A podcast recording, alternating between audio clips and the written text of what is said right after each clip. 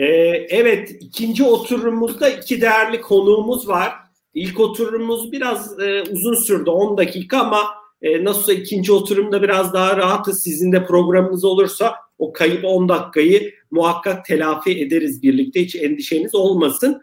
E, ben konuşmacılarımızı tanıtmak istiyorum. Erdal Koçoğlu, Frankfurt School of Finance and Management, Türkiye, Kafkaslar ve Orta Doğu Asya e, Orta Asya Bölge Direktörü. E, kusura bakma e, Erdal biraz biraz e, uzun olduğu için karıştırdım. E, Orta Asya Bölge Direktörü Erdal hoş geldin sohbetimize. E, hoş bulduk, merhabalar. E, Profesör Doktor Gökhan Özertan Boğaziçi Üniversitesi Ekonomi Bölümü Profesörü Gökhan Hocam hoş geldiniz sohbetimize. Teşekkürler. E, rahat duyuyorsunuz değil mi? Bu arada herhangi bir problem yok. Tamam, yok. çok güzel. E, dilerseniz e, bu soruma ikinizle başlamak istiyorum. İlk oturumu da e, tahmin izlediğiniz, dinlediğiniz e, biraz Türkiye'de tarım sektörünün Türkiye ekonomisi ve ilk oturumda da bunu çok konuşmamıştık. Hani bu planladığımız da bir şeydi. E, tarım sektörü Türkiye ekonomisi ve istihdamı açısından ne ifade ediyor? E, trend ne yönde ilerliyor bu konuda? Biraz dünyanın farklı coğrafyalarıyla kıyasladığımız zaman e, ne gibi farklılıklar ve benzerlikler var? E, bu konuda sizlerin değerli yorumlarını almaktan mutluluk duyarız. E, yani ben size bırakıyorum kim başlamak isterse. E, Gökhan Hocam dilerseniz siz başlayın. Olur, Sonra sözü bırakalım. E, elbette. E, geçmişle karşılaştırıldığı zaman Türkiye'de e, tarım sektörünün özellikle istihdam tarafında ciddi miktarda e, sayılarda azalma olduğunu görüyorsunuz. Yani şöyle bir 20-25 sene geriye gittiğiniz zaman e, sektör Türkiye'nin temel istihdam yaratan sektörlerinden bir tanesiyken artık e, insanların e, bu sektörden çıkıp farklı sektörlere gittiğini görüyorsunuz. Gayri safi hasılaya olan katkısı da benzer şekilde azalıyor. Bu aslında sadece Türkiye'ye özgü bir durum değil. E, dünyada da yapısal dönüşüm adı altında e, tarım sektöründe çalışanların zaman içerisinde hem daha yüksek maaşlara hem de daha yüksek katma değeri üretebilen sektörlere kayması söz konusu. Türkiye hatta bu trendi biraz daha geç yakaladı ve bugün gördüğünüz gibi işte e, gerek e, istihdam tarafında gerekse katma değer katma değer ve gayri safi hasıla tarafında e, sektör geçmişe göre daha düşük e, paylara e, sahip. Dünyadaki trend de böyle. E, hatta şu an için bizim işletme sayımız ve üretimimiz e, kısmen aslında tarım sektöründeki biraz verimsizliğe e, vurgu yapıyor. Bunu söyleme sebebim şu, e, yani karşılaştırmalar fikir veriyor aslında insanlara. Birleşik Krallığa baktığınız zaman onlar da tarım ve gıda olarak bize yakın bir hacme sahipler ama bizim onda birimiz işletme sayısına sahipler. Yani üretilen değer çok benzer birbirine yakın diyelim ama bunu bizim onda bir işletmemizle yapıyor. Yani Türkiye'de işte o çiftçi kayıt sistemi çok vurgu yapılıyor. Rakamlar çok net değil deniyor. 2 küsür milyon yani 1 milyon 700 bin ile 2 milyon 300 bin arasında değişen rakamlar telaffuz ediliyor. Çok yuvarlak hesap. 2 milyon dediğinizde e, İngiltere bunu 200 küsür bin işletmeyle elde edebiliyor. Dolayısıyla büyüklük olarak biz aslında çok büyüğüz ki buna her yerde vurgu yapıyoruz. O karşılaştırma da önemli bence. Üretilen katma değer tarafında Avrupa'nın en büyük tarım ekonomisi Türkiye. E, dünyada da senelere bağlı olarak 9, 10, 7 civarında değişiyoruz ama dünyanın da 10 büyük tarım ekonomisinden bir tanesi. Şimdi bu aslında potansiyelin ne kadar büyük olduğuna vurgu yapıyor. Yani Türkiye 50'ye yakın üründe dünyanın ilk 10 üreticisinden birisi ve e, coğrafi olarak yani iklim koşullarının elverişliği size e, hemen hemen hiçbir ülkede olmayan e, ürünleri üretme imkanı veriyor. Yani şöyle Türkiye bir, bir tur attığınız zaman fındık var ki çok az ülkede var. Çay var, narenciye var, pamuk var, aklınıza gelebilecek hemen hemen her türlü meyve var. E, tahıllar elbette çok var ama bu zenginlik, bu kompozisyon hakikaten istisnai bir durum. Yani böylesine e, farklı üründe incirinden ayvasına, elmasına, e, işte üzümüne, kayısısına düşündüğünüz zaman portföyümüz çok geniş. E, bu dediğim gibi kısmen iklimimizden kaynaklanıyor, kısmen e, tecrübemizden kaynaklanıyor. E, ortaya çıkan soru işareti bunu yeteri kadar değerlendirebiliyor muyuz? Yani bence aslında özellikle üzerinde durmamız gereken böylesine bir potansiyele sahipken bu üretici tarafında üreticinin mutlu olduğu ve hak ettiği e, değeri ekonomik olarak e, diğer faktörler çerçevesinde kazanıp kazanamadı. Tüketicinin de elbette sağlıklı ve yeterli gıdaya uygun koşullarda ki burada uygunluk bugün yine enflasyonda bir numara e, gıda fiyatlarıydı. Uygun rakamlarla, uygun fiyatlarla erişip erişemediği bunu iyi yönetmemiz gerekiyor diye düşünüyorum. Çok teşekkürler Gökhan Hocam. Sohbetin devamında e, zaten özellikle bu potansiyelin değerlendirilmesi ve verimlilik konusuna da e, gireceğiz. E, Erdal Bey sizin bu konudaki yorumlarınız, e, gözlemleriniz nedir? Gökhan Hoca'nın eklediklerine, belirttiklerine ek olarak eklemek istediklerinizi alabiliriz, dinlemekten mutluluk duyarız. Teşekkürler Uzan Bey. E, hocamın e, söylediklerine sonuna kadar katılıyorum. E, birkaç noktada belki ben de eklemeler yapabilirim. E, tarım sektörü bizden önceki e, konuşmacı arkadaşlarımız da belirttiği üzere Türkiye için son derece önemli, stratejik bir sektörden bahsediyoruz. E, bunu e, ölçmenin, değerlendirmenin en iyi yollarından bir tanesi de tabii ki tarımın ekonomideki payına bakmak. Yani biz e, bugün gayri safi yurt içi hasılamızın ne kadarı tarımdan geliyor diye baktığımızda aslında bize 3 aşağı 5 yukarı birazcık fikir verebiliyor e, yıllar içerisinde aslında tarımın Türk ekonomisine yaptığı katkı e, bir azalış trendi içerisinde. Yani 2010 yılına bakıyorsunuz tarımın ekonomideki payı %9 civarında gerçekten şahane bir oran. E, 2018 yılına kadar geldiğimizde bu oran %5.8'e kadar düşüyor. 2019 yılında birazcık toparlanma var. İşte %6.4 e, civarına e, kadar yükselmişiz. E, ama e, şunu söylemek lazım burada. Türkiye homojen bir e, yapıya sahip değil. Yani Türkiye'de çok ciddi bölgesel farklılıklar var. E, dolayısıyla tarımın e, ekonomiye olan katkısını il bazlı değerlendirdiğimizde tarımın bazı iller için, bazı şehirler için ne kadar stratejik bir sektör olduğu, ne kadar önemli bir sektör olduğu çok daha iyi algılanabilir diye düşünüyorum. Ee, örneğin bizim e, il bazlı yaptığımız bir değerlendirme var ve ona baktığımızda tarımın e, il ekonomisindeki payının yüzde 20 ve üzerinde olduğu il sayımız 14. %10 ve üzerinde e, olan il sayımız ise 49. Yani 81 ilin 49'unda tarımın o ilin ekonomisine sağladığı e, katkı, ekonomik katkı %10 ve üzerinde. Bu şu demek aslında evet belki büyük şehirlerde tarımın ekonomiye katkısı e, çok daha minimal düzeyde olabilir e, ama e, doğuya gittiğinizde, güneydoğuya gittiğinizde veya Akdeniz bölgesinde e, tarımın e, ekonomik açıdan gerçekten son derece önemli bir sektör olduğunu görüyorsunuz. Şimdi aklınıza şöyle bir soru da gelebilir. Peki bu kadar önemli, bu kadar stratejik ve birçok il içinde bu kadar kritik öneme sahip olan bir sektörün ekonomideki payı neden düşüyor yıllar içerisinde? Tarım sektörü büyümüyor mu? Aslında tarım sektörü büyüyor. E, ama tarım sektörünün büyümesinin diğer sektörlerden, e, diğer faaliyetlerden e, daha kısıtlı kaldığını görüyoruz. Yani bugün tarım sektörünün büyüme hızına baktığınızda son 20 yılda ortalama olarak 2.7 civarında bir büyümeye sahip. Son 10 yılda 3.4, %3.4 civarında bir büyümesi söz konusu tarım sektörünün. Ancak benim burada e, vurgulamak istediğim nokta birazcık daha farklı. Evet tarım sektörü büyüyor ama tarım sektörü yeteri kadar büyümüyor. Bakın bir denklem düşünün ve bu denklemin içerisinde yavaş yavaş Türkiye'nin son dönemlerde karşılaştığı şeyleri ekleyelim. Nüfus artışını koymak zorundayız. Her e, geçen yıl artan nüfusumuzla beraber tabii ki gıdaya olan talebimiz, gıdaya olan ihtiyacımız, tarımsal ürünlere olan ihtiyacımız artacak. E, bunu ekleyelim denkleme.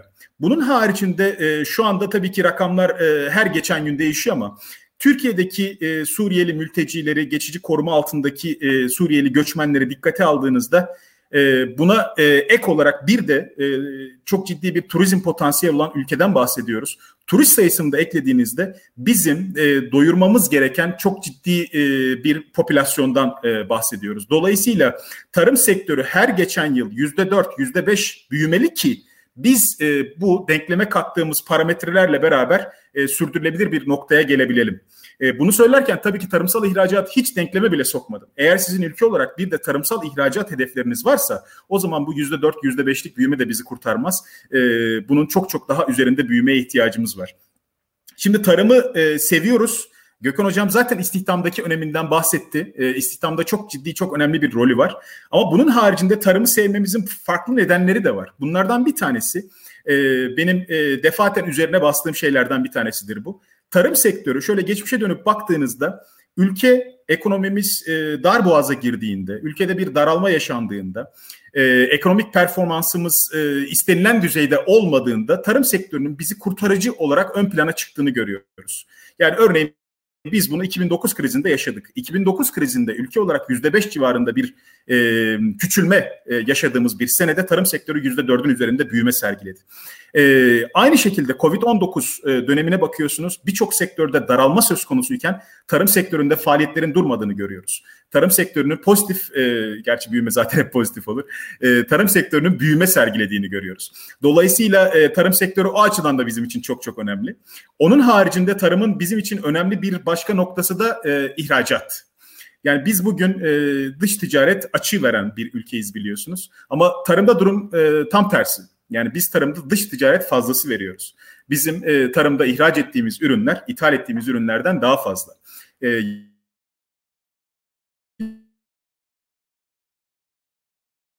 yılın ilk 6 ayda bu çok ciddi bir oran. E, dolayısıyla tarımız e, ekonomimize e, yaptığı bir başka olumlu katkıda e, tarımın ihracattaki rolü. E, şimdi trendlerden hocam da bahsetti. Ben de birazcık genel olarak Avrupa Birliği'nden e, bahsedeyim. Hocam e, daha çok e, Birleşik Krallık'tan bahsetti. Ee, Avrupa Birliği'nde hocamın da dediği gibi aslında trend birazcık daha verimliliğe doğru gidiyor. Yani bugün AB ülkelerinde tarımın payına baktığınızda Türkiye'nin çok çok aşağısında. Yani bugün Almanya'da 0.8'den bahsediyoruz. İşte, işte Fransa'da 1.8'den bahsediyoruz. Ee, aynı şekilde işletme sayılarına baktığınızda bütün Avrupa Birliği içerisinde 10.2 milyon tarımsal işletme var. Ve Tarımın bu sayı gayri, gayri safi yurt içi hasıladaki payı mı e, Erdal evet. Bey? Evet. Almanya'da e, binde sekiz mi? Yani kaç ee, aynen binde sekiz, yüzde 0.8 yani o kadar düşük. E, Fransa'da 1.6, İtalya'da 1.9. E, ama e, Ozan Bey lütfen şu şekilde de düşünmeyelim. Hani bu ülkelerin ekonomileri gerçekten büyük ekonomilerden bahsediyoruz. Her ne kadar işte Fransa'nın ekonomisinin içerisinde tarımın payı yüzde 1.6 dahi olsa Fransa'daki tarımsal gayri safi hasılanın e, miktarı 45 milyar e, dolar seviyesinde. Türkiye'de de 44-45 milyar civar e, seviyesinde. Yani Fransa ile Türkiye'nin tarımsal ekonomik büyüklüğü birbirine aslında eşdeğer, çok yakın. E, biz tarımsal işletme sayılarına baktığımızda Avrupa Birliği'nde de ciddi bir düşüş olduğunu görüyoruz. Yani son 10 yılda e, Avrupa Birliği'ndeki tarımsal işletme sayıları %25 civarında düşmüş. Bizde de benzer bir durum söz konusu. Ama orada belki bir parantez açıp şunu söylemek lazım. E, hocam da net bir şekilde ifade edemedi haklı olarak. Maalesef biz bugün e, tarımı konuşuyoruz, neler yapılabilir onlardan bahsediyoruz ama biz bu ülkede halen kaç tane tarımsal işletme olduğunu net bir şekilde bilmiyoruz. Yani bu da bu ülkenin ayıbıdır bence. E, bizim acilen bir şekilde tarım sayımını yapmamıza ihtiyacımız var ki ona uygun bir şekilde politikalar üretebilelim. Ona uygun bir şekilde biz burada tartışmalarımızı yapabilelim. Yani bugün e, tarımsal işletme sayısını bilmediğimiz bir sektörden bahsediyoruz. E, parantezi kapatıyorum. Devam edeyim buradan. Çok... Ee, Erdal Bey, hemen burayı Buyurun. toparlayıp hani diğer sorularda da derinlemesini açacağız tabii ama ki. tabii ki de. Hemen toparlıyorum. Yani söylemek istediğim şey şuydu aslında. Ee, Avrupa Birliği içerisinde e, tarımın istihdamdaki payına bakıyorsunuz yüzde 4.4. Az önce hocam söyledi. Bizde işte yüzde 17.5, yüzde 18'ler seviyesinde. E, peki buna rağmen yani bütün bu olanlara rağmen az işletmeyle az insan gücüyle Avrupa Birliği'nin e, çıktısının çok çok daha yüksek olduğunu görüyoruz. E, peki nasıl Avrupa Birliği bu noktaya ulaşmış derseniz cevabı çok basit aslında verimlilik. Yani az alanda daha az iş gücüyle eğer siz daha fazla çıktı üretebiliyorsanız bunun tek bir cevabı vardır verimlilik ve bizim de bir an evvel vakit kaybetmeden e, Türkiye'de e, tarımsal sürdürülebilirliği, tarımsal verimliliği arttırıcı önlemler almamız gerekiyor diye düşünüyorum.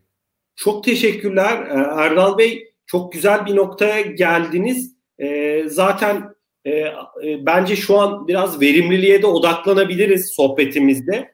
E, burada e, Gökhan Hocam sohbetin başında potansiyelden e, Türkiye'nin sahip olduğu özellikle iklim dolayısıyla, coğrafya dolayısıyla ve verimlilik tarafında sorunlarımız olduğuna da vurgu yaptı. Aynı şekilde siz de e, bu anlamda değerli istatistikler ve tespitlerinizi paylaştınız. Peki biraz e, yani yaklaşık bir 10 dakika 12 dakika bence verimliliğe odaklanabiliriz. Şu an Türkiye'de Gökhan Hocam dilerseniz sizinle başlayalım. Türkiye'de verimlilik anlamındaki durumu nasıl görüyoruz? Yani enerjinin, suyun, toprağın, emeğin yani insan kaynağının e, burada kullanımına yönelik tablon bizi neyi gösteriyor? E, ve e, belki de ilerleyen dakikalarda da buradaki çözüm önerilerinizi de hatta belki bu soruyla birlikte e, dinlemekten mutluluk duyarız. Ben Gökhan Hocam sözü size bırakıyorum. Teşekkürler. Şimdi tabii e, az önce ben de Erdal Bey'de profilden bahsettik ama Türkiye'deki e, sayıların büyüklüğü aslında başka bir soruna işaret ediyor. O da e, bu büyük sayılar içinde çok farklı özelliklere sahip üreticiler var. Yani bu üreticilerin bir kısmı meyveci, bir kısmı tahıllarla uğraşıyor, bir kısmı hayvancılıkla uğraşıyor, bir kısmı seracılıkla uğraşıyor, balıkçılıkla uğraşanlar var. Dolayısıyla profil çok geniş. Şimdi böylesine geniş bir profilde verimlilik dediğiniz zaman bunların bir kısmı elbette verimli üretim yapabiliyorlar. Ölçeği olan veya da daha katma değerli ürünleri üretebilen ama bir kısmında mesela tahıl üretenler o kadar da çok verimli yapamıyorlar. Kısmen kullandıkları yöntemlerden kısmen iklim yani yoğunlukla e, ağırlıkla yağış e, doğal yağışlarla tarlaları sulayabildikleri için dolayısıyla böyle çok farklı profile sahip bir sektörde siz bir yol haritası e, oluşturmak istiyorsanız Erdal Bey cevabını kısmen verdi. Veriye ihtiyacımız var. Yani biz burada hani o verimlilik düşük diye yola çıktık. Bu ortalama verimlilik tabii. Bunun altında olanlar da üstünde olanlar da var. Verimli olan da verimsiz olan da var ama siz bu çok farklı ürünleri üreten e, çiftçi profiline, işletme profiline yönelik politikaları üretirken detaylı analizlere ihtiyacınız var. O analizleri yapabilmek için de veriye ihtiyacınız var. Bizim e, genel tarım sayımız 2001 yılında, 2001, e, 19 yıl bitmiş durumda, 20. yıla gidiyoruz. Elbette aralarda daha e, e, derinlemesine çalışılan alanlarda yapılmış güncel veri var. Bu güncel veri yok demek değil ama genel tarım sayımı olarak baktığınız zaman yani en kap, kapsamlı tarım sayımı, sayımının yapıldığı son yıl 2001 yılı. Bu veriyi üretmemiz lazım. O veriyi üretip işleyip ondan sonra politikaları tasarlamamız aslında o verimliliği e, e, sağlamanın veyahut da iyileştirme yapmanın yollarından bir tanesi. Şimdi siz birkaç başlığa vurgu yaptınız ben ilerleyeyim. Bir tanesi enerjiyi, suyu ve toprağı verimli kullanıyor muyuz? Girişte ben Türkiye'nin büyüklüğünden bahsetmiştim. Avrupa'nın en büyük tarım ekonomisine sahip ülkeyiz. Fakat verimlilik rakamlarına baktığınız zaman bu iş gücü verimliliği veya toprak verimliliği 20. 30. sıralara düşüyoruz. Yani hakikaten büyük bir sektörüz fakat verimlilik tarafında o ilk ondaki yerimiz 20'lere 20 küsürlere inmeye başlıyor. Bu da Erdal Bey birkaç tanesine değindi. Çok faktörün etkisiyle ortaya çıkıyor. Bunlardan bir tanesi sizin sorunuzun da cevabı olacak şekilde biz doğal kaynakları olması gerektiği gibi kullanamıyoruz. Bence en kritik kaynaklardan bir tanesi su kaçınılmaz olarak. E, su yaşam elbette ve tarımın en temel taşlarından bir tanesi. Türkiye'de biz suyumuzun çok olduğu yerde suyu israf ediyoruz. Olmadığı yerde de su elde edebilmek için doğayı tahrip ediyoruz. Yani işte en çok şikayet edilen bölgelerden bir tanesi Konya. Konya'da yeraltı e, kuyularda 400 metrelere ulaşıldığına dair haberleri okuyorsunuz. Yani 400 metre çok ciddi bir rakam ve siz bu yeraltı sularını her sene çekerek bir çok enerji harcıyorsunuz. Şimdi denklemin parçaları birbirleriyle tamamlıyor aslında. Yani 400 metre yer altından suyu çekebilmek için çok yoğun enerji harcamanız gerekiyor. İşin bir tarafı bu ama o tarlaları sulayabilmek için seçmiş olduğumuz ürünler ki bu ürünler acaba ne kadar suya ihtiyacı olan ürünlerdir, ne kadar bu planlı programlı bir şekilde farklı bölgelerde o kadar yüksek su talebi olan ürünlerin ekilmesine karar verilmiştir. Bunlar da işin diğer tarafı ve o e, Türkiye e, su zengini bir ülke değil, tersine kıtlıkla karşı karşıya gelme noktasına doğru ilerliyoruz.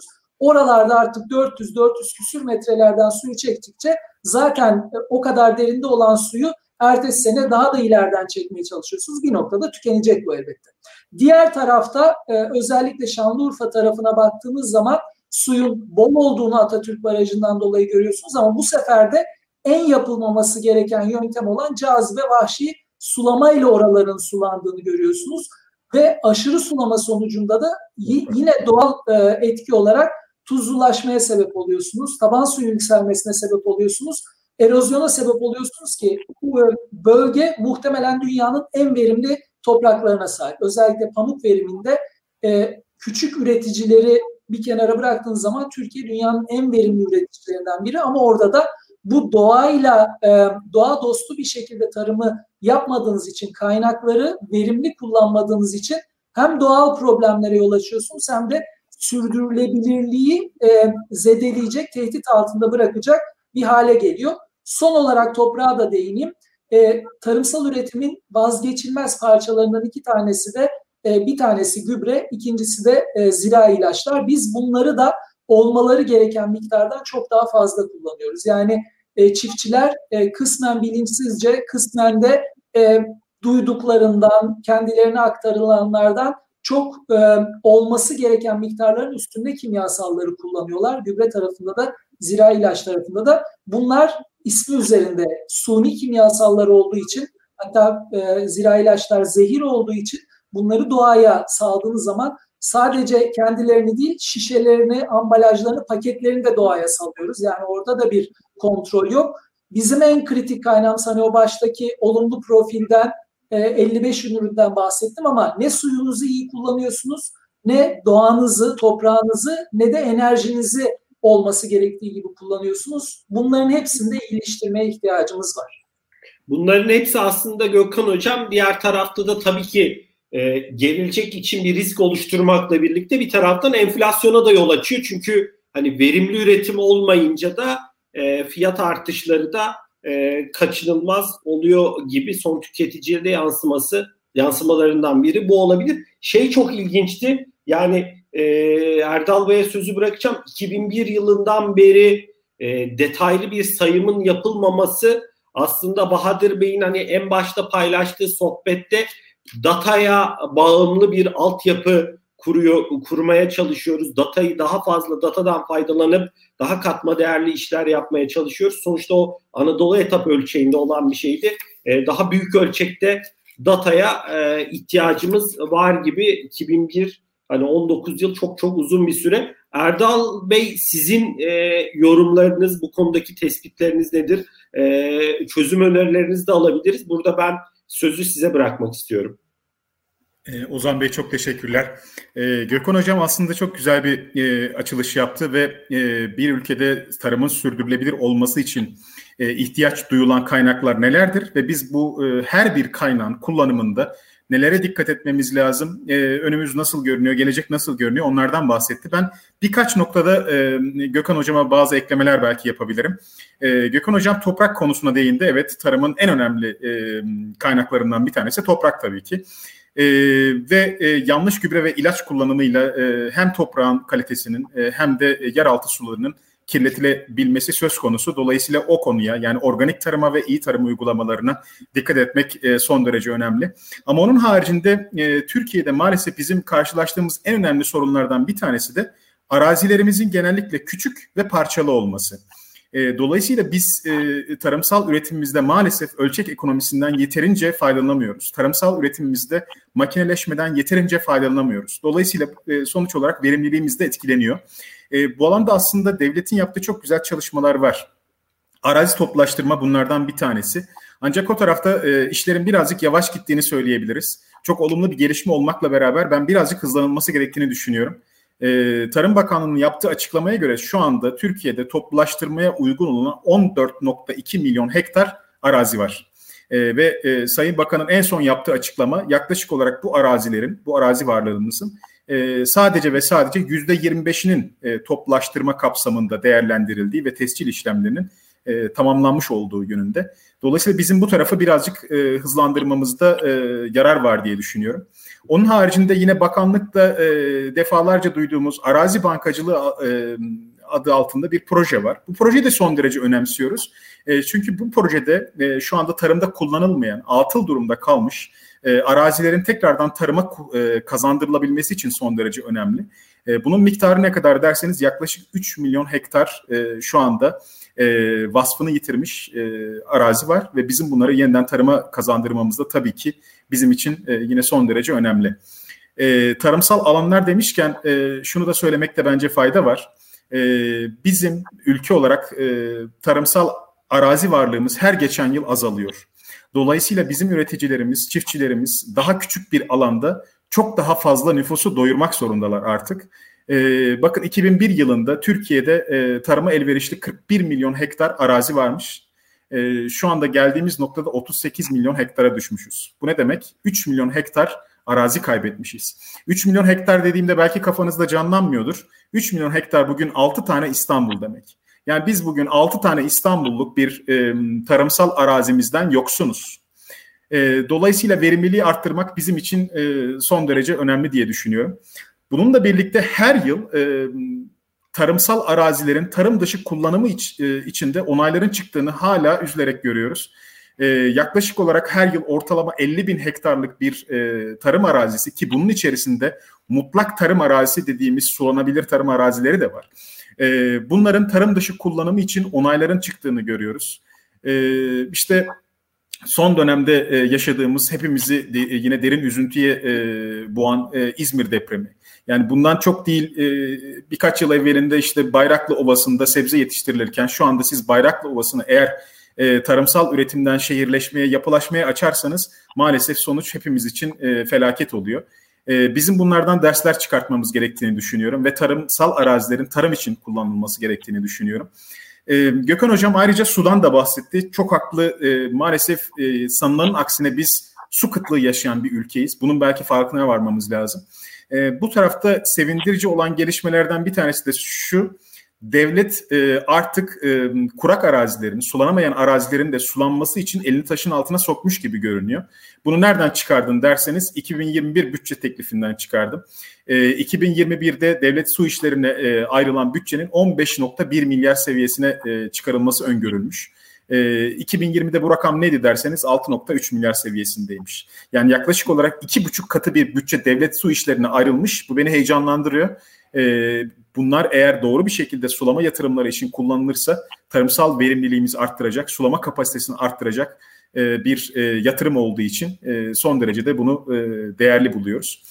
Son olarak belki birazcık makine ekipmandan bahsedebiliriz. E, o da yine tarım için önemli e, girdilerden, e, önemli kaynaklardan bir tanesi. E, maalesef biz ülke olarak e, paylaşmayı, kooperatifçiliği çok fazla beceremiyoruz. Belki birbirimize güvenmediğimizden bilmiyorum. Bunun da nedenlerinin araştırılması gerekir. E, biz bugün Orta Asya'da yaptığımız projelerde, özellikle Orta Asya'da e, makinelerin ve ekipmanların ortak kullanımına dair kooperatifçilik e, inisiyatiflerini hayata geçirebiliyoruz. Ama Türkiye'de defalarca denemiş olmamıza rağmen maalesef bunu hayata geçiremiyoruz. Bakın bugün e, Türkiye'de kayıtlı olan 1.3 milyon tane traktör var. E, az önce hocam bahsetti. E, bizim işletme sayımız hani kesin olmamakla beraber 1.7 ile 2.2 milyon arasında değişiyor. Yani bu şu demek aslında. Bugün her 3 tane çiftçiden 2 tanesinin altında traktör var. Peki gerçekten ihtiyacımız var mı bizim bu kadar traktöre? Bugün ülkede, Türkiye'de e, ortalama tarımsal arazi büyüklüğü nedir derseniz sadece ve sadece 6,5 hektar. Yani 6,5 hektar 65 dönüm için bizim bir traktöre mi ihtiyacımız var? E, dolayısıyla bu makinelerin bir kooperatif yapısı altında e, kullanılması, e, paylaşılması e, yine bizim için son derece verimli olur e, görüşündeyim. E, Erdem, so, Erdem Bey, bu, bu bir taraftan da bir fırsat maliyeti değil mi? Sonuçta o traktöre harcayacağı parayı e, daha e, katma değerli başka ekipmanlara, IoT cihazlarına e, yani farklı küçük daha az maliyetli e, işlere ayırsa çiftçi e, hem traktör sahibi olacak yani bir kooperatif vasıtasıyla hem de aslında farklı e, e, ekipmanlardan, farklı teknolojilerden de faydalanacak. Bu konuda bir yorumunuz olur mu? Ozan Bey çok haklısınız ama bunun önünde tek bir tane engelimiz var o da eğitim. Eğer biz üreticilerimizi, çiftçilerimizi bu yeni teknolojilerle hakkında bilgilendiremezsek, bilinçlendiremezsek maalesef bizim çiftçimizin bildiği iki tane yatırım kalemi vardır. Eline para geçtiğinde bunu yapar genelde. Ya yeni arazi alır, tarımsal üretimini arttırmaya çalışır ya da traktörünü yeniler. Yani e, adamcağızın bildiği iki tane zaten yöntem var. E, biz eğitimle, bilinçlendirmeyle eğer farklı yatırım kanalları olduğunu da onlara aktarabilirsek, farklı şekillerde verimliliğini arttırabileceğini e, onlara anlatabilirsek işte o zaman üreticimiz de eline geçen parayı farklı yatırım kanallarında değerlendirmeyi düşünebilir. Ama şu anda bunun çok çok gerisindeyiz. E, çiftçilerin bilinçlendirilmesine, dijital okur yazarlık seviyelerinin, teknoloji e, bilinçlerinin arttırılmasına e, önem verilmesi gerekiyor diye düşünüyorum. Çok teşekkürler Erdal Bey. E, aslında benim diğer sorum biraz Türkiye'de e, tarımın değer zincirinde, tarımın değer zincirinde dijitalleşmenin mevcut durumuydu. E, biz siz biraz karamsar demeyeyim de gerçekçi konuştunuz. Yani tablonun o anlamda çok çok iç açıcı olmadığını söylediniz. Gökhan Hocam da siz de bunun arkasında yatan nedenlere de çok e, bilimsel şekilde e, vurgu yaptınız. Biraz ölçeklerin küçük olmasının bunda rolü olduğundan ve bilinç düzeyinin de biraz bu anlamda e, düşük olduğundan bahsettiniz. Biraz e, Gökhan Hocam size dönelim. E, yani biraz dijitalleşme tarafında hakikaten de iyi şeyler biraz tabii genele bakarak yani Anadolu etap örneğini dinledik ya da Mediacio'yu orada tabii ki daha fazla ölçekli üretimler söz konusu. Biraz daha genele baktığımız zaman e, teknolojinin, bilimin nimetlerinden faydalanan e, çiftçi sayımız e, artıyor mu? Biraz buradaki gelişmişlik düzeyimiz farklı ülkelerle kıyasladığımız zaman nedir? E, bir de burada bunu arttırmak için neler yapabilmeliyiz? Bu, bu sorum aslında Erdal e, Bey sizin için de geçerli. Dilerseniz Gökhan Hocam'la devam edelim. E, sonrasında da Gökhan Hocam e, yani e, bu sorudan sonra sizin Boğaziçi Üniversitesi'nin e, de işin içinde yer aldığı e, Pamuk'un dijital serveni projesi var. Bu projeyi de ben çok önemsiyorum. E, eminim birçok dinleyicimize e, bu sektörün içindeki insana da ilham verecektir. Bunu da sonrasında sizden detaylı dinlemek isteriz. Ben sözü size bırakıyorum. E, teşekkürler. Şimdi Erdal Bey için yaptığınız yoruma ben bir ekleme yapayım. Yani burada e, biz ben tarım e, örneğinde bir deyim üzerinden gitmeyi seviyorum e, amacımız hakikaten üzüm yemek. Yani burada üzüm yemek istiyorsak e, öncelikle sorunların ne olduğunu teşhis etmemiz gerekiyor ve çözüm üretmemiz gerekiyor. Bunu yapma sebebimiz de ta açılışta vurgu yaptım. Biz bu sektörün potansiyelini nasıl daha iyi değerlendirebiliriz? Yani yoksa elbette eleştiriyor. Herkes eleştirebilir ama e, o eleştirinin bir hakkaniyet çerçevesinde yapılması lazım ki ben de Erdal Bey'de yapıyoruz diye düşünüyorum onu. Ondan sonra da yapıcı bir şekilde, yol gösterici bir şekilde bunu nasıl, nerelerde ne tür değişikliklere ihtiyacımız var onlara vurgu yapmak faydalı. Şimdi teknoloji tarafına geldiğimiz zaman teknoloji çok geniş bir kavram. Unutmamamız gereken birinci nokta teknolojinin bir araç olduğu. Yani teknoloji Türkiye'yi veyahut da dünyanın herhangi bir ülkesinin böyle bir sihirli değnek dokundu ve o sihirli değnek dokunur dokunmaz bir e, durumdan bambaşka çok farklı bir duruma geçirecek böyle bir şey söz konusu değil.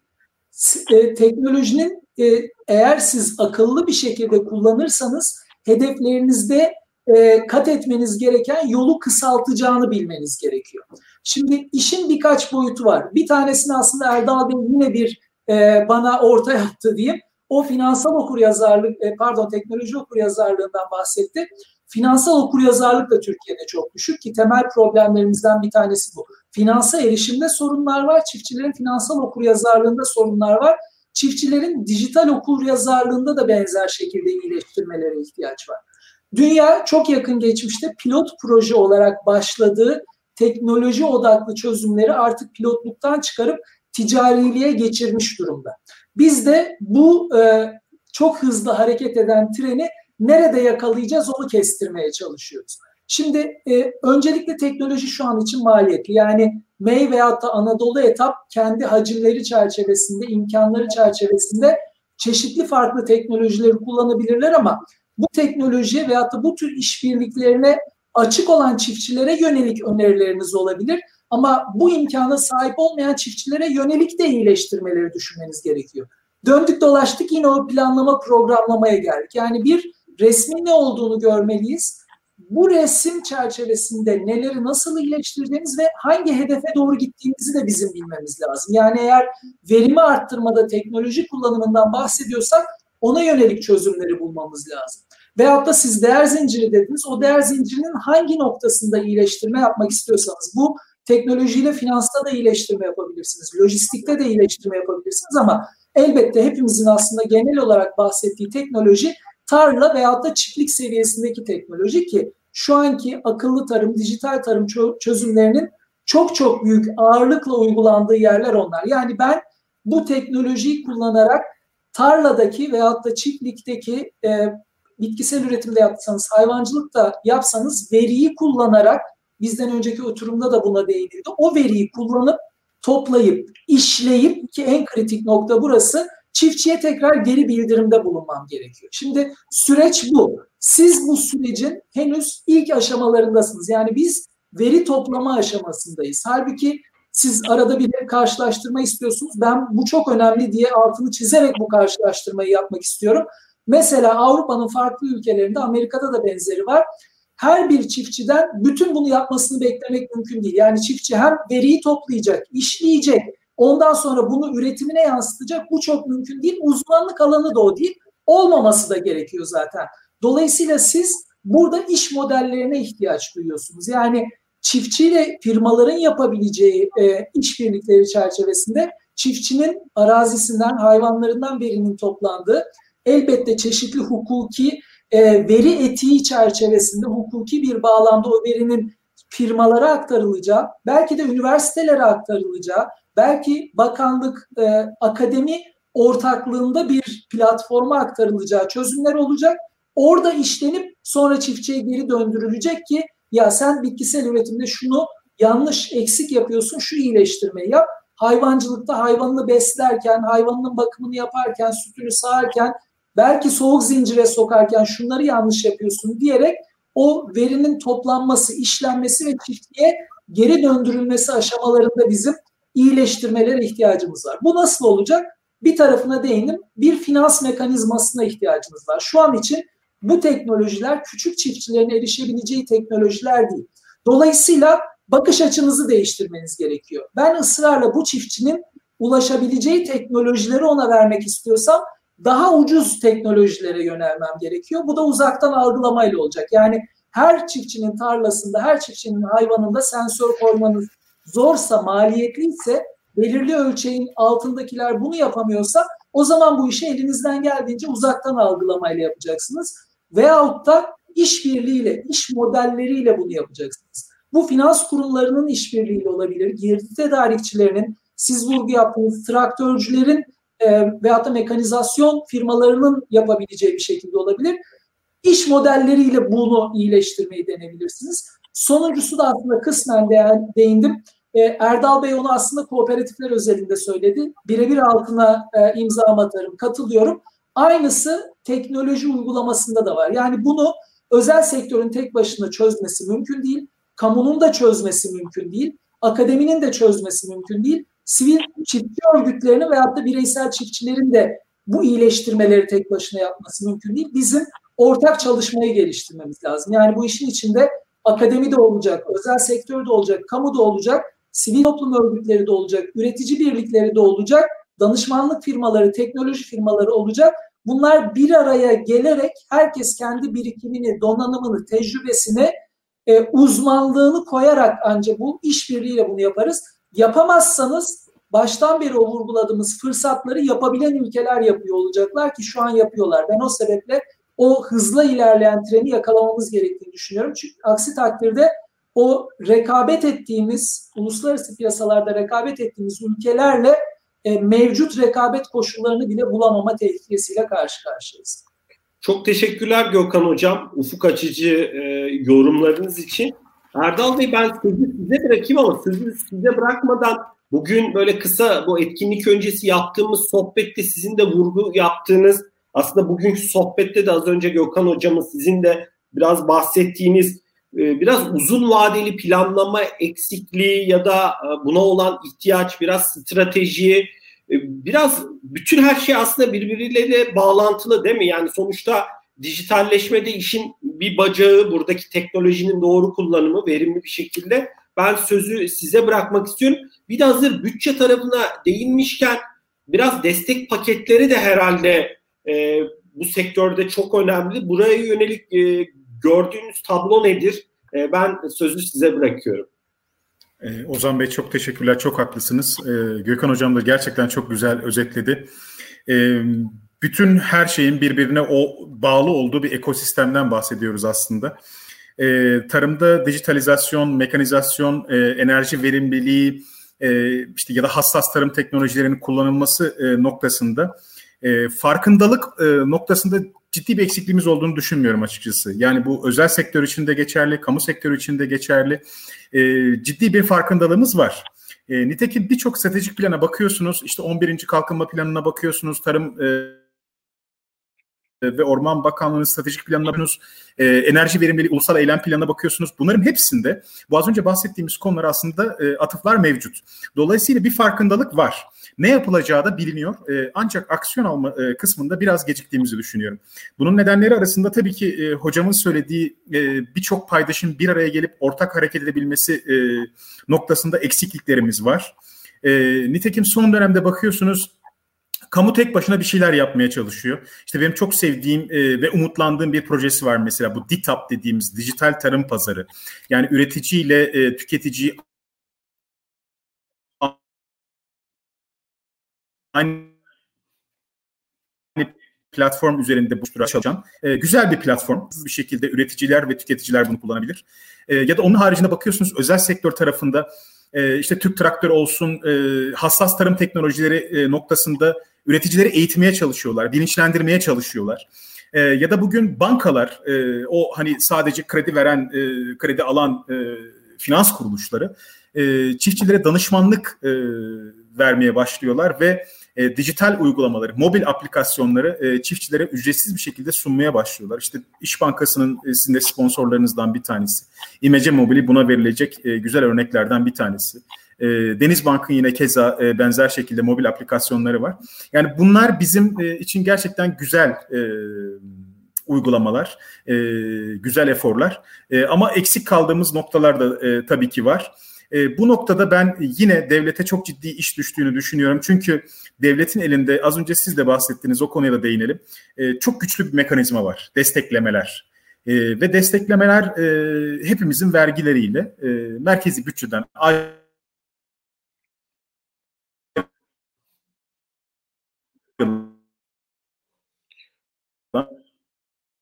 Erdal Bey ufak bir bağlantı problemi oldu ama e, GSA mekanizma. E, mesela Türkiye yani siz desteklemeleri üretimden önce üreticiye sağlayabilirsiniz ve dersiniz ki çünkü siz e, işte ülke olarak bir stratejik plan yapmışsınızdır. Eksik e, olduğunuz noktaları belirlemişsinizdir. Buyurun Ozan Bey. Gecikmeli galiba geliyor sesim. Sizin bağlantıda ufak bir problem var. Ben sizi çok kısa yayından alıp hemen ekliyorum. Bir saniye. Şimdi ekledim. Şimdi ekledim. Şu an bağlı ee, görünüyorum ama. Tamam gayet güzel gayet. Erdal Bey hiçbir sorun yok. Şey diyeceğim.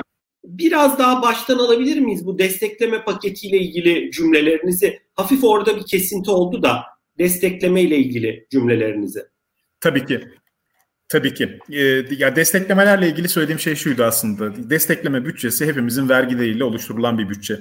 E, dolayısıyla bunun doğru kullandırılması, çiftçinin doğru yönlendirilmesi e, hepimizin sorgulaması gereken bir şey. Çünkü bizler de vergi veren insanlar olarak desteklemelerin doğru kullandırılmasını istiyoruz. E, e tarım sektörünün gelişmesi için, tarım sektörünün verimliliğinin arttırılması için kullandırılmasını istiyoruz. E, ama e, geldiğimiz noktada maalesef desteklemelerin bu amaca hizmet etmekten birazcık uzak olduğunu görüyorum ben. E, kişisel olarak görüşüm desteklemelerin iki şekilde verilebileceğini düşünüyorum. Yani bunlardan bir tanesi üretim sezonundan önce eğer sizin bir stratejik planınız varsa ülke olarak e, hangi yöne gitmek istiyorsanız, hangi ürünlerde açığınız varsa bunları tespit edersiniz ve üreticiye dersiniz ki sen bunları bunları üretirsen eğer ben seni destekleyeceğim. Neden? Çünkü benim ülke olarak o alanda açığım var ve senin bu açığını e, kapatmanı istiyorum. İşte planlı tarımsal üretimin aslında başlangıcından bahsediyoruz. Biz maalesef Türkiye'de bunu yapmıyoruz. İdeal senaryoda bunu yapmaya çalışıyoruz ama. Şu Efendim? an nasıl yapılıyor? Şu an nasıl yapılıyor? Ee, şu anda e, çok e, komik şeyler oluyor aslında ülkede bazen. E, geçtiğimiz yıldı galiba. E, üreticimiz ürünü ekti, e, hasat etti Hasat ettikten sonra o yılın desteklemeleri verildi. Yani siz desteklemeyi niye veriyorsunuz? İşte üreticiyi yönlendirmek için veriyorsunuz. Üretici ekti, hasat etti, harcamasını yaptı, parasını kazandı, cebine koydu ve siz üzerine desteklemeleri ödediniz. Yani dolayısıyla üreticiye e, sağlanan ek bir gelir gibi görülüyor desteklemeler ve e, bence bu birazcık rahatsız edici. Bunun ek bir gelir olarak görülmemesi lazım. Üreticiye yapılan bir yardım olarak görülmemesi lazım. Aksine e, verimliliği arttırıcı bir mekanizma olarak görülmesi lazım. E, ikinci yöntem de bana göre e, biz şunu da çok önemsiyoruz. Bugün tarımda üretici, e, üreticilerin tarımda kalmasını ki bizden önceki e, söyleşinizde sanıyorum Bahadır Bey de bundan birazcık bahsetti. Hatta o e, Tarsim'in e, gelir sigortası yapma ihtimalinden vesaireden de bahsetti e, ki e, hani bu tarz duyumları biz de duyuyoruz. E, desteklemeler de yine bu kapsamda bence kullanılabilir. E, siz eğer piyasada fiyatın oluşmasını kontrol edemiyorsanız dersiniz ki e, bir üretici, soğan üreticisi eğer o sene zarar ediyorsa desteklemeleri sonradan verirsiniz ve o üreticileri belirli bir e, gelir seviyesinde tutmaya çalışırsınız. Soğan üreticisi zarar ettiyse soğan üreticisini desteklersiniz. Dersiniz ki sen bu sene para kazanamadın. O yüzden ben devlet olarak seni destekliyorum. Çünkü senin üretimde kalmanı istiyorum. E, dolayısıyla bu sene e, soğan üreticilerini destekleyeceğim dersiniz. Yani sonradan vermek de bir opsiyon olabilir. Ama biz Türkiye'de ne onu yapıyoruz ne onu yapıyoruz. Gerçekten 22 milyarlık bir m, destekleme bütçemiz var. E, bunu e, nasıl kullandırıldığı, hangi amaca yönelik e, kullandırıldığı, e, verimliliğe olan etkisinin ne olduğu bence bunların sorgulanması lazım. Destekleme mekanizmasının, desteklemelerin etki analizinin yapılmasını son derece önemsiyoruz. Çünkü gün sonunda geldiğimizde ne biz tüketiciler olarak memnunuz. Ee, çünkü işte siz de bahsettiğiniz gıda enflasyonu ve biz her geçen gün daha pahalıya gıdaları e, yiyoruz, tüketiyoruz. Üreticiler memnun değil. Bugün hangi üreticiye giderseniz gidin para kazanamadığından şikayetçi, fiyatları kontrol edemediğinden şikayetçi, girdi fiyatlarını e, kontrol edemediğinden şikayetçi ki biz girdiler tarafında zaten dışa bağımlı bir ülkeyiz. Dolayısıyla e, kurda yaşanan her artış üreticimize negatif olarak yansıyor maalesef. Yani dolayısıyla üretici mutsuz, tüketici mutsuz. E, yani bir şeyler yapmamız gerekiyor ki bu tarafları memnun edebilelim. E, desteklemeler e, tarımsal değer zincirinin e, e, dijitalizasyonunda, e, mekanizasyonunda son derece önemli bir rol oynayabilir. E, eğer biz bu mekanizmayı doğru bir şekilde kullanabilirsek. Çok teşekkürler e, Erdal Bey. E, Zaten biraz vaktimiz var. Hani son turda da son birkaç soruda da e, detaylandırırız. Burada Gökhan Hocam size dönüp e, en başta belirttiğim e, Pamuğun Dijital Serüveni projesinden bahsederseniz çok mutlu olurum. E, sonuçta bizim e, nasıl Anadolu Etap, e, Diageo'nun yaptığı çalışmalar var. Bizim biraz daha herhalde bu sektörde somut örneklere de ihtiyacımız var. Başarı hikayelerine. E, biraz bu projeden bizlere bahsederseniz çok sevinirim. Nasıl gidiyor? Amaç ne? E, teknolojiden burada nasıl faydalanılıyor? E, Erdal Bey'in de sonrasında belki bu projeyle de ilgili yorumunu dinleriz. Kendisine zaten başka birkaç sorum daha olacak. Sözü ben size bırakıyorum. E, teşekkürler, sağ olun. E, bu e, proje Sanayi ve Teknoloji Bakanlığı tarafından fonlanıyor. E, GAP Bölge Kalkınma İdaresi Başkanlığı, e, Boğaziçi Üniversitesi ve Harran Üniversitesi ortaklığında gerçekleşiyor. E, koordinasyonunu da e, ben yapıyorum. Yani projenin koordinatörü benim. E, bu aslında e, çıkış noktası şu, e, GAP bölgesi için e, birçok ürün elbette önemli ama pamuk en temel ürünlerden bir tanesi. Çünkü Türkiye üretiminin yaklaşık yarısı, e, Şanlıurfa'da pamuk üretiminin yaklaşık yarısı Şanlıurfa'da gerçekleşiyor. Türkiye'deki pamuk üreticilerinin yaklaşık yarısı da yine aynı bölgede. Dolayısıyla bölge e, için pamuk çok kritik bir ürün. E, biz e, pamuk özelinde e, pamuğun bu dijital serüveni ismini verdiğimiz projede e, toprak hazırlığından e, pamuğun hasat edilip çırçır atölyesine gidişine hatta çırçırda işlemeye alınışına kadar olan süreçte ne tür problemler yaşanıyor oradan e, çıktık ve bu acaba bu sorunlara dijital teknolojiler kullanılarak nasıl cevap verilebilir, çözümler üretebilir onu e, hedefledik. E, Mayıs ayında e, ekimi yapmıştık tarlaya. E, Ekim ayında da Ekim ayının ortasında da hasat yapıldı ve e, çırçır atölyesine teslim edildi. Biz e, toprak hazırlığından itibaren düzenli olarak tarladan veri topladık. Bu e, sensörler vasıtasıyla kısmen gerçekleşti. Tarlanın üzerinde çeşitli yerlere e, hocalarımızın e, Harran Üniversitesi Ziraat Fakültesi öğretim üyelerimizin e, koymuş oldukları sensörler var. Tarlanın ortasında bir iklim istasyonu var. E, bunun yanı sıra projede kullandığımız özel bir kamera ve drone'umuz var. E, veriyi hem tarla seviyesinde hem uzaktan algılamayla topluyoruz.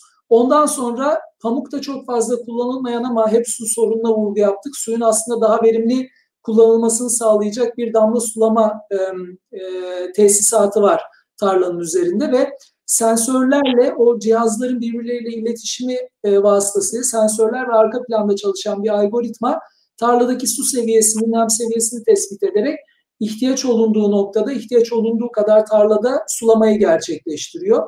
E, bütün bu verinin toplandığı bir web arayüzümüz var. Dolayısıyla ben İstanbul'da oturup aslında o tarlada o anda ne olduğunu e, saniyesi saniyesine e, takip edebiliyorum. E, projenin içerisinde e, Harran Üniversitesi Ziraat Fakültesinden 5 hocamız çalışıyor. Bunlar sulama alanında, pamuk e, alanında, uzaktan algılama alanında, gübreleme alanında çalışıyorlar. Dolayısıyla her biri kendi bilgi birikimini e, bu tarlaya yansıtmış durumda. Çok genel haliyle rakamlardan da bahsedebilirim. Yani bütün bu teknolojiyi kullandık da neyi iyileştirdiniz derseniz e, verim tarafında yaklaşık %7'lik bir iyileştirme var. Böyle bir projede biraz daha yüksek bir verim olabilirdi ama biz hasat tarafında e, biz zamanlamadan ötürü hasadı istediğimiz zaman yapamadık. E, dolayısıyla fiziksel olarak şu an %7'lik bir verim artışımız var. Gübre tarafında %20'lik bir gübre tasarrufu var ki bu çok ciddi bir rakam. Ciddi olmasının sebebi bütün bu anlattıklarımın elbette bir ekonomi boyutu var ama baştan beri hep işin ekoloji boyutuna da vurgu yapmaya çalışıyorum. Yani e, gübreyi, kimyasalı ve suyu ideal ölçülerde kullanmanız lazım. Dolayısıyla biz %20 daha az gübre kullanarak hem maliyet tarafında hem doğa dostu tarım tarafında bir iyileştirme yapmış durumdayız. Sudaki tasarruf %50'ler civarında. Yani suyu da kullanılması gerekenden %50 daha az kullanmış durumdayız ki burada aslında temel hedef verim değil, bu ikinci hedef. Aslında siz hedeflediğiniz üretimi ne kadar girdi kullanarak sağlıyorsunuz. Tarımsal üretimde kritik olan değer o. E, elbette dediğim gibi verim herkes nihai olarak verimden kaçınılmaz olarak özellikle çiftçi böyle bir teknoloji sunduğunuz zaman verimim ne kadar artacak diye e, onu merak ediyor ama e, akademisyen gözüyle benim için de önemli olmasına rağmen o girdilerdeki %20'lik gübre ve %50'lik e, su tasarrufu aslında bizim için çok daha kritik. Şimdi yok, bu en... Hocam, e, return on investment açısından da girdilerdeki e, düşüş çok ciddi yani aslında o da verimliliği arttıran bir şey baktığımız zaman. Yani bottom line'da e, alt e, çizgide hani sonuçta karlılık ciddi artıyor. Bu önemli bir şey. E, evet şimdi şimdi bunu ölçeğe vurduğumuz zaman aslında yani varsayalım tabii hayali farazi bir senaryo olacak ama bütün bölgede 30 bin tane çiftçi bunu kullanabilseydi 30 binle bu değerleri çarptığımız zaman ortaya çıkan rakamları e, rakamların ne kadar ciddi olduğunu e, görebiliyorsunuz. Bu işin ama dediğim gibi ekonomisi çok önemli ama bir de bölge için özellikle hem suyu hem e, toprağı sürdürülebilir doğa dostu bir şekilde kullanmak e, ayrı bir önem kazanıyor. Şimdi bir önceki sorunuza cevap olarak işbirliği çok önemli demiştim. Burada devlet ve e, iki kamu üniversitesinin işin içinde yer aldığını görüyorsunuz. Bunun yanı sıra çok farklı firmalarla da proje içerisinde işbirliği yapıyoruz. Türkiye İş Bankası işbirliği yaptığımız firmalardan biri, Vodafone, Türk Traktör, e, yine e, destek aldığımız firmalar. Hektaş e, e, bir e, ilaçlamayı kendi drone'uyla bölgede yaptı. Metos'tan da yine iklim istasyonu çerçevesinde destek alıyoruz. Teknoloji destekçimiz Tarla.io e, verinin hem toplanmasında hem işlenmesinde birlikte çalışıyoruz. Basın destekçimiz Agro TV yani bu ekosistemi bu proje çerçevesinde aslında oluşturabilmiş durumdayız ve e, ben biraz da aslında tecrübemi paylaşmak istiyorum. Genelde teknoloji kısmı bu projelerin daha rahat halledilebilir kısmı oluyor. Çünkü o mekanik olarak ilerliyor. Yani teknoloji o al, uygula, veriyi topla, işle. Ama böyle projelerin yönetişim tarafı bence çok kritik ki bu kadar farklı paydaşı, özel sektörü, e, kamuyu, üniversiteyi bir araya getirip bunları verimli bir şekilde çalıştırmak da zor. Dolayısıyla bizim hani o işbirliğine vurgu yapıyorum ama e, aşmamız gereken engeller kısmen finansal, kısmen teknolojik ama yönetişim tarafında da bu işbirliği, birlikte hareket etme, birlikte problem çözmeyi öğrenme açısından da ben projenin e, önemli e, katkılar yapacağını düşünüyorum. Çok teşekkürler Gökhan Hocam. Erdal Bey'in de sohbetin e, geçtiğimiz dakikalarda vurgu yaptığı hani çoklu paydaşların bir araya gelmesi, işin içinde üniversitelerin olması, finans kurumlarının oluyor olması, devletin tabii buna öncülük ediyor olması demek ki burada e, hani çıkan e, derslerden birisi birlikte çalışma kültürümüzü ciddi anlamda geliştiriyor olmamız lazım e, diye düşünüyorum. Erdal Bey biraz sizin tarafa dönelim. E, sonuçta e, Frankfurt School of Finance ve Management olarak sizin bir bölgesel bir göreviniz de var. Siz farklı coğrafyalarda da danışmanlık, farklı projelerde, e, farklı paydaşlarla birlikte çalışıyorsunuz. Şu an biraz tarım tarafında özellikle ne gibi öncelikli projeler var gündeminizde? Aslında sohbetin farklı yerlerinde konuştuğumuz biraz finansal okur yazarlık bir de finansal imkanlara erişim tarafında Türkiye'deki durumu nasıl görüyorsunuz ve nasıl e, geliştirebiliriz? Bu noktada Gökhan hocamın da ek yorumlarını muhakkak eğer paylaşmak isterse alabiliriz. Ben sözü size bırakmak istiyorum. E, sesiniz kısık ama ben mi kıstım diye bakıyorum. Yok ben kısmamışım. Heh, şimdi ben kısmışım pardon. Tamam. çok teşekkürler. Ee, ben de öncelikle Gökhan hocama çok teşekkür etmek istiyorum. Gerçekten e, olağanüstü bir e, proje başlatmışlar. Duyduklarımda e, ziyadesiyle e, mutlu etti hepimizi. E, verim birlikte yaşanan artık kullanım. Bir de gerçekten bence şahane olmuş. E, çünkü e, pamuk bizim için son derece önemli bir e, ürün e, ülke ekonomisi için. Ama son yıllarda e, özellikle pamuğun e, artık ekilmediğini görüyoruz. Üretici e, pamuktan zarar ettiği için pamuğun yerine artık mısır ekmeye başladığını görüyoruz. Birçok e, ülkenin birçok yerinde bu durum bu şekilde. Dolayısıyla e, pamuğun verimli bir şekilde üretilebileceği, pamuktan para kazanılabileceğinin gösterilmesi açısından da e, bence e, bu dijital pamuk, e, pamuğun dijital serüveni projesi e, son derece e, güzel olmuş diyebilirim. E, biz Frankfurt School olarak e, neler yapıyoruz birazcık ondan bahsedeyim. E, sizin de bahsettiğiniz gibi Ozan Bey e, aslında Frankfurt School bölgesinde Türkiye'nin çok özel bir yeri var. E, çünkü özellikle tarım alanında biz e, burada Türkiye'de geliştirdiğimiz e, mekanizmaları, inovasyonu e, Orta Asya başta olmak üzere işte Asya'daki ülkelere aktarıyoruz. Yani biz burada bir know-how üretiyoruz, bunu burada uyguluyoruz ve başarılı olan uygularım, uygulamalarımızı e, daha az gelişmiş olan e, ülkelerde e, uygulamaya sokuyoruz. Dolayısıyla Türkiye'nin e, bizim için çok öncü bir rolü var e, Franco School'da. E, son dönemlerde tarım tarafında ajandamıza baktığımızda e, Türkiye için e, yavaş yavaş artık gündemimize gelen bir iklim değişikliği var. E, biz e, farklı sektörlerde iklim değişikliğinin etkilerini e, Türkiye'de konuşuyoruz ama tarım sektöründe e, o kadar fazla konuştuğumuzu düşünmüyorum. Biz e, iki yıl evvel sanıyorum Dünya Bankası ile İzmir'de Küçük Menderes Havzası'nda e, iklim değişikliğinin e, kritik ürünlere, stratejik ürünlere olan etkisini e, değerlendirmek üzere bir çalışma yapmıştık. E, ama onun haricinde e, tarım sektörü ve iklim değişikliği e, artık yavaş yavaş az, ajandamıza girecek diye düşünüyorum. E, bahsettik, mültecilerden bahsettik. E, yani o mültecilerin bir şekilde ekonomik ve sosyal hayata entegra, entegrasyonu e, bizim için gerekli.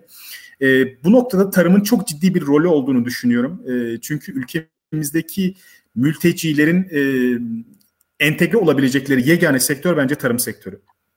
Dolayısıyla e, onların planlı programlı bir şekilde e, tarım sektörüne e, entegre edilmeleri, orada mevsimlik işçi olarak çalışmaları e, noktasında yine projelerin e, yapılacağını düşünüyorum. E, ki son dönemde e, pandemi döneminde özellikle eğer e, Suriyeli mülteciler olmasaydı e, gerçekten biz de arz noktasında çok ciddi sıkıntılar yaşardık Türkiye'de. Eğer yaşamadıysak bunlardan bir tanesinin nedeni de bence Suriyeli mültecilerin varlığı ve vems, işçi noktasında bizim sıkıntı yaşamamamızdır diye düşünüyorum. Burada tarım kredi kooperatiflerinin öncülüğünde yine Avrupa Birliği'nin FRIT projesi kapsamında e, kooperatif üyelerine e, tarımsal işçi olarak mültecilerin e, sunulması noktasında bazı projeler geliştiriliyor. E, ilerleyen dönemde e, ajandamızda e, dediğim gibi bunlar da olacaktır. E, tarımın enerjideki payı düşük aslında. Enerji kullanımında tarımın çok ciddi bir payı yok. Birazcık marjinal düzeyde %3 civarında falan e, ülkedeki toplam enerji tüketiminin e, tarımın payı. Ama e, tarımda enerji verimliliği noktasında da e, yine önümüzdeki dönemde e, projeleri e, önümüze geleceğini düşünüyorum. E, tabii ki dijital uygulamalar bizim için son derece önemli. E, bu noktada özellikle e, Türk e, bankacılık sektörüyle olan işbirliğimizi son derece önemsiyoruz. E, kredilendirme ve finansman bizim vazgeçemeyeceğimiz şeylerden bir tanesi. E, çünkü biz e, şunun farkındayız. Eğer biz tarımsal kredilendirmeyi belirli bir noktaya getirebilirsek, tarımsal finansmanı sürdürülebilir tarımsal finansman haline dönüştürebilirsek işte o zaman e, tarımsal ekonomiye de çok ciddi bir katkı sağlayacağımızı düşünüyoruz. Ki bu anlamda yapılmış olan çalışmalar da var. Yani TED Üniversitesi'nin yaptığı çalışma var, e, Merkez Bankası'nın yaptığı çalışmalar var. Yani biz bugün e, tarım sektöründeki kredilendirmeyi e, yüzde 10 seviyesine çekebilirsek eğer e, yani toplam bankacılık sektörü içerisindeki payını yüzde 10 seviyesine çek, çekebilirsek Merkez Bankası der ki e, o zaman Türkiye'nin tarımsal e, hasılası iki katına çıkabilir. E, dolayısıyla e, tarımsal şu an Efendim? kaç? Şu an kaç? Toplam kredi ee, için. Şu anda yüzde 3.3 seviyesinde e, Ozan Bey. E, buradan da e, oraya geçebilirim isterseniz. Yani Türkiye'de e, tarımsal finansman Burada krediler ne durumda? Gökhan Bey'e bırakalım. Gökhan Bey'in yorumlarını alalım. Buyurun. Tabii ki. Tabii ki. E, şu anda e, Türkiye'de tarımsal kredilerde e, fena bir noktada değiliz aslında. E, 2020 yılının Eylül ayı itibariyle yaklaşık olarak 123 milyar TL'lik bir tarımsal kredi hacmimiz var e, bankacılık sektöründe. E, bunun içerisine balıkçılığı da eklersek e, 126 milyar seviyesine ulaşıyoruz. Bu rakamlar tek başına olduğunda belki çok bir şey ifade etmeyebilir ama e, bu rakamları e, biz genelde sektör içerisindeki paylarına bakarak da yorumluyoruz. E, az önce siz de sordunuz. E, bu rakamların toplam bankacılık sektörü içerisinde kullandırılan krediler içerisindeki payı sadece ve sadece yüzde 3.3. Yani bu şu demek aslında tarım sektörü maalesef Türkiye'de hak ettiğinden e, daha az kredilendirilen bir sektör. Bunu söylerken şunun da bence altını çizmekte fayda var. Tüm dünyada da durum bu şekilde aslında. E, tüm dünya ortalamasına baktığınızda tarımın e, hasıladaki payı yüzde dörtler seviyesindeyken e, kredilendirme oranının tarımda yüzde üç düzeyinde olduğunu görüyoruz. Yani sadece Türkiye'de değil tüm dünyada da tarım e, hak ettiğinden daha az e, kredilendirilen bir sektör olarak karşımıza çıkıyor. E, son dönemde ilginç bir gelişme var e, Türk bankacılık sektöründe. Bankacılık sektörümüz e, özellikle krediler tarafında ciddi büyümeler kaydederken tarım sektöründeki kredilerin o kadar büyümediğini görüyoruz. 2019 ve 2020 yıllarında da durum bu şekildeydi. E, 2019 yılında örneğin e, tüm sektör %13 civarında büyürken tarım sektörü sadece ve sadece %7 civarında büyümüş. 2020 yılının ilk 9 ayına geldiğimizde tüm sektör %32 büyürken tarım sektörü sadece ve sadece %14 büyümüş. Ee, yani bizim krediler tarafında e, birazcık e, gaza basmamız gerektiğini düşünüyorum. E, birazcık hareketlenmemiz gerektiğini düşünüyorum. E, bizim Türkiye'de kredilerden bahsederken, tarımsal kredilerden bahsederken değinmemiz gereken en önemli noktalardan bir tanesi de kamunun rolü. E, ve Türkiye'de tarımsal e, kredilendirmede kamu bankalarının çok ciddi bir rolü olduğunu görüyoruz. Yani bugün az önce bahsettiğim e, 123 milyar e, TL'lik e, kredi hacminin 89 milyarı yani yaklaşık %72 %73'ü kamu bankaları tarafından e, sektöre sağlanmış. E, geriye kalan sadece 34 milyarlık e, tutar e, özel bankalar tarafından çiftçinin kullandırımına e, sunulmuş. E, buna ek olarak bir de şunu söylemek e, istiyorum. Hmm, bankacıların e, tarımı sevmelerinin, e, tarımı e, tarımsal kredileri sevmelerinin bir nedeni vardı. Uzun yıllardır da biz bunu hep savunduk. E, 2010 yılından beri biz e, özellikle özel bankaları tarım sektörüne e, sokmaya çalışırken, penetre etmeye çalışırken kullandığımız argümanlardan bir tanesiydi bu. O da şu, çiftçi borcuna sadıktır. Dolayısıyla tarımsal e, kredilerde takipteki ödeme oranı diğer sektörlerden çok çok daha iyidir. Çiftçiye para verirseniz paranız geri ödenir, paranız geri döner. Biz e, hep bunu söyledik bankalara ve çiftçimiz de e, yıllar içerisinde bizi hiç yanıltmadı. E, tarım sektöründeki takipteki kredi oranı e, sektör ortalamasının, e, bankacılık sektör ortalamasının hep altında seyretti. Ta ki 2020 Eylül ayına kadar. 2020 Eylül ayında ilk defa tarımsal kredilerdeki takipteki kredi oranı e, toplam bankacılık sektörü, ortalama bankacılık sektörü e, oranının üzerine çıktı. E, bu bizim için maalesef... E, Erdal Bey sizce? Efendim? Sebep ne acaba? Pandemi ee, Sebebi Sebebi kesinlikle pandemi e, ama e, bunu söylerken aslında diğer sektörlere yapılan e, uygulamaların etkisi olduğunu düşünüyorum. Yani biz pandemi başlangıcında işte Mart-Nisan aylarında sizler de takip etmişsinizdir. Birçok sektör dara düştüğünde, daralma yaşandığında e, kredilerin ertelenmesi söz konusu oldu, destekler açıklandı vesaire. Ama o dönemde tarım sektöründe geri ödeme periyodu değildi. Dolayısıyla tarım, e, tarım sektörü için e, bu tarz mekanizmalar çalışmadı. Ama şu anda yani tam şu anda bulunduğumuz aylar tarım sektöründe artık kredilerin yavaş yavaş kapatıldığı, yeni sezonlar için kredilerin alındığı bir dönemdeyiz. E, o pandeminin başlangıcında tanınan imtiyazların, farklı sektörler için tanınan imtiyazların, hakların tarım sektörü içinde e, sağlanması gerektiğini düşünüyorum.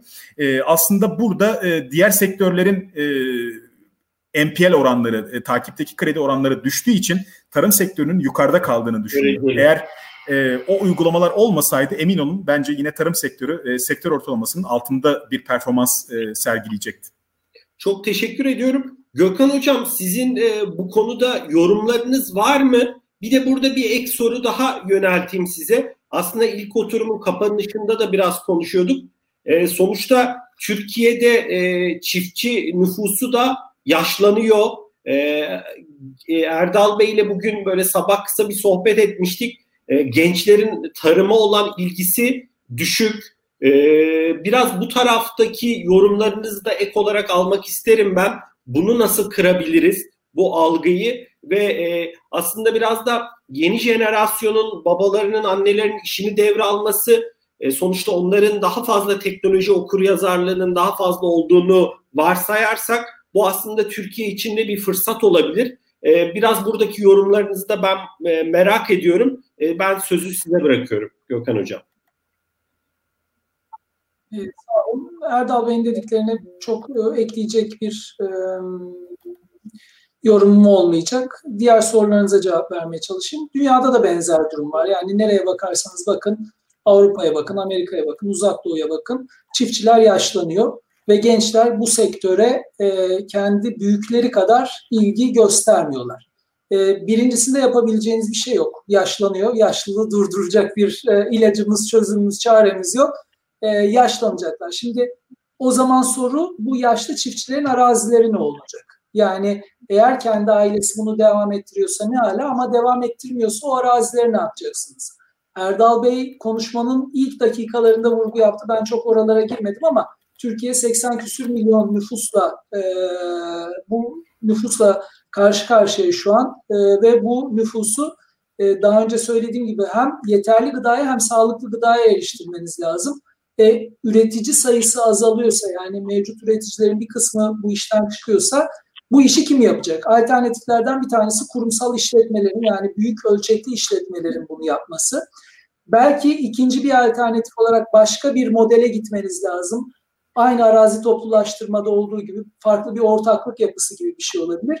Üçüncüsü de aslında hepimizin gönlünden geçen ama zor olan çözümde gençleri e, bu sektörde tutmak. Şimdi gençleri sektörde tutamıyorsanız niye tutamadığınızı bir cevaplamanız lazım. Cevabı basit. Bir, ekonomik olarak mutlu olmuyorlar ki orada değiller. İki, e, kırda, köylerde kendilerine sağlanan koşullar onları mutlu etmiyor ki ki bu koşullar sağlık, eğitim ve sosyal hayat. Onlar mutlu etmiyorsa orada kalmıyorlar. Genç dediğimiz zaman hem erkek hem kadınları düşünmek gerekiyor. Yani erkeklerin tercihleri farklı, kadınların tercihleri farklı olabilir ama işin içine sağlığı, e, eğitimi ve sosyal hayatı koyduğunuz zaman siz köyleri veyahut da kırı cazibe merkezi yapamadığınız müddetçe çok çok yüksek bir ekonomik e, karşılık ödeyemezseniz ki ödeyemiyorsunuz. O zaman gençler burada kalmayacaklar ve çok daha düşük ücretle de olsa şehirlere veyahut da daha büyük yerleşim yerlerine gitmek durumunda olacaklar. Dolayısıyla bu e, kötü döngüyü değiştirebilecek mekanizmalara ihtiyacımız var. Bu da çok kolay olacak bir şey değil ve hadi az önce hani sihirli değnekten teknolojide bahsetmiştim. Burada da bir sihirli değnek yok. Yani haydi biz gençleri e, tekrar tarıma, çiftçiliğe geri çekelim. olmuyor. Bir anda olması mümkün değil. Bunun için de plana programa ihtiyacınız var ama şimdi resim daha karışık hale geldi. Çünkü işin içine ekonominin yanı sıra sosyolojik boyut da katılmış durumda. Ee, dolayısıyla burada bizim daha o yapıyı iyileştirmeye yönelik hani yapısal problem nedir sorusunun cevaplarından bir tanesi de bu. Böyle bir yapıyı iyileştirecek uzun soluklu çözümlere ihtiyacınız var. Çünkü yine bu kuşağı kurtardınız bir sonraki kuşakta yine aynı problemler ki orada bambaşka şeyler belki işte artık robotlarıydı, yapay zekasıydı, makine öğrenmesiydi. Hiç kimseye ihtiyacın kalmadığı bir dünya da olabilir. Bilmiyorum. Oralara doğru gidiyoruz ama hangi yakın gelecekte bu olacak bilmiyorum. Henüz oraya vaktimiz varken ve bu 80 küsür milyon insana sağlıklı ve yeterli gıdayı e, doğa dostu bir şekilde e, iklim değişikliğinin çok ciddi tahribat yaratacağı bir ülkede ulaştırmak istiyorsanız uzun soluklu plan program çalışmalara ihtiyacınız var diye düşünüyorum.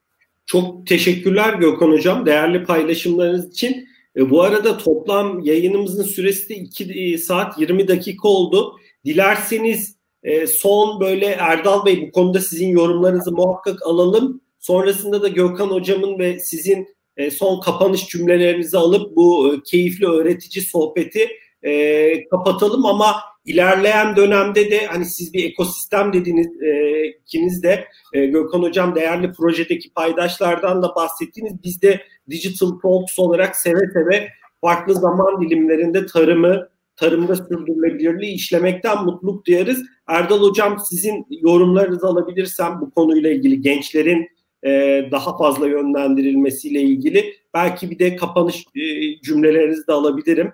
Sonrasında da Gökhan Hocam'a dönelim. Teşekkürler Ozan Bey. Ee, Gökhan Hocama sonuna kadar katılıyorum. Gerçekten çok güzel özetledi. Ee, biz e, bu sorunu, yaşlanan çiftçi problemini sadece ekonomik taraftan ele alırsak e, sonumuzun hüsran olacağı çok açık, net. E, biz bugün kırsala gittiğimizde e, insanların gerçekten reaksiyonlarını duysanız ne demek istediğimi bence çok daha iyi anlarsınız. Yani bugün bir kırsala bir köye gittiğinizde bir gençle konuşurken neden işte babanın e, mesleğini devam ettirmek istemiyorsun, neden çiftçiliğe devam ettirmek istemiyorsun dediğinde yani o kadar değişik argümanları var ki ben şunu bile duydum. Bizim burada çiftçiye kız vermezler. Yani e, işte Gökhan Hocam'ın bahsettiği sosyal e, tarafa da yatırım yapmamız e, gerekiyor derken bizim hem kırsalı bir cazibe merkezi haline dönüştürmemiz lazım ama onun haricinde çiftçiliği, tarımsal üretimi de prestijli bir meslek haline dönüştürmemiz lazım. Yani bugün bir çiftçiyi ya da işte tarımsal üretimle uğraşan bir kişiyi mesleğinden dolayı dışlamamamız lazım. Bunun prestijli bir iş olduğunu hepimiz e, ne zamanki kabul ederiz işte o zaman da gençler e, bu alana yönelebilirler diye düşünüyorum. E, bununla birlikte tabii ki e, devletin başlattığı yine genç çiftçi projesi var. E, o da bence olumlu bir gelişme. E, ama e, kapsamına baktığınızda e, çok çok dar bir kapsamda kaldığını görüyorsunuz. Yani başvuru sayısı kaç kişinin faydalandığı gibi rakamlara baktığınızda hafızam beni yanıltmıyorsa 30-40 bin civarında bir genç çiftçimiz bundan faydalandı. Yani rakamlar çok küçük ve bunun kapsamının bir an evvel arttırılması lazım. E, ben bu vesileyle e, Ozan Bey size çok teşekkür etmek istiyorum. E, davet ettiniz. Gerçekten çok keyifli bir sohbetti.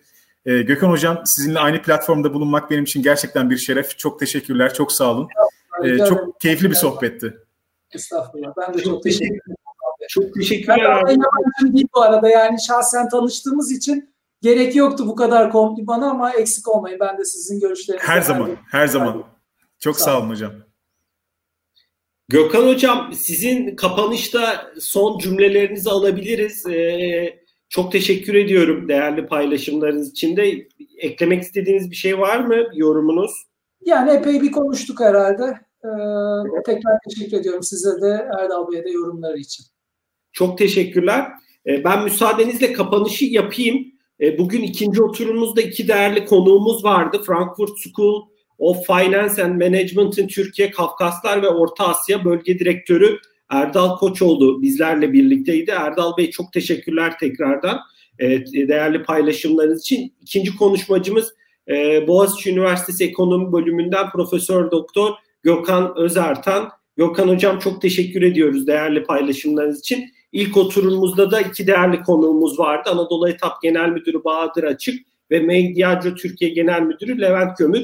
Kendilerine de değerli paylaşımlar için çok teşekkür ediyorum. Ee, bizleri izleyen ve bu videoyu sonradan izleyecek olan, tarıma ilgi duyan bu alanda e, ekosistemin farklı e, bölümlerinde çalışan ve bu videoyu izleyen herkese de şimdiden sevgilerimizi, saygılarımızı iletiyoruz. E, herkese de güzel bir e, akşam, gün diliyorum. Dilerseniz yayınımızı birlikte sonlandırabiliriz. İyi akşamlar diliyorum Gökhan Hocam, Erdal Bey. Görüşmek. İyi akşamlar, üzere. çok teşekkürler. Görüşmek üzere.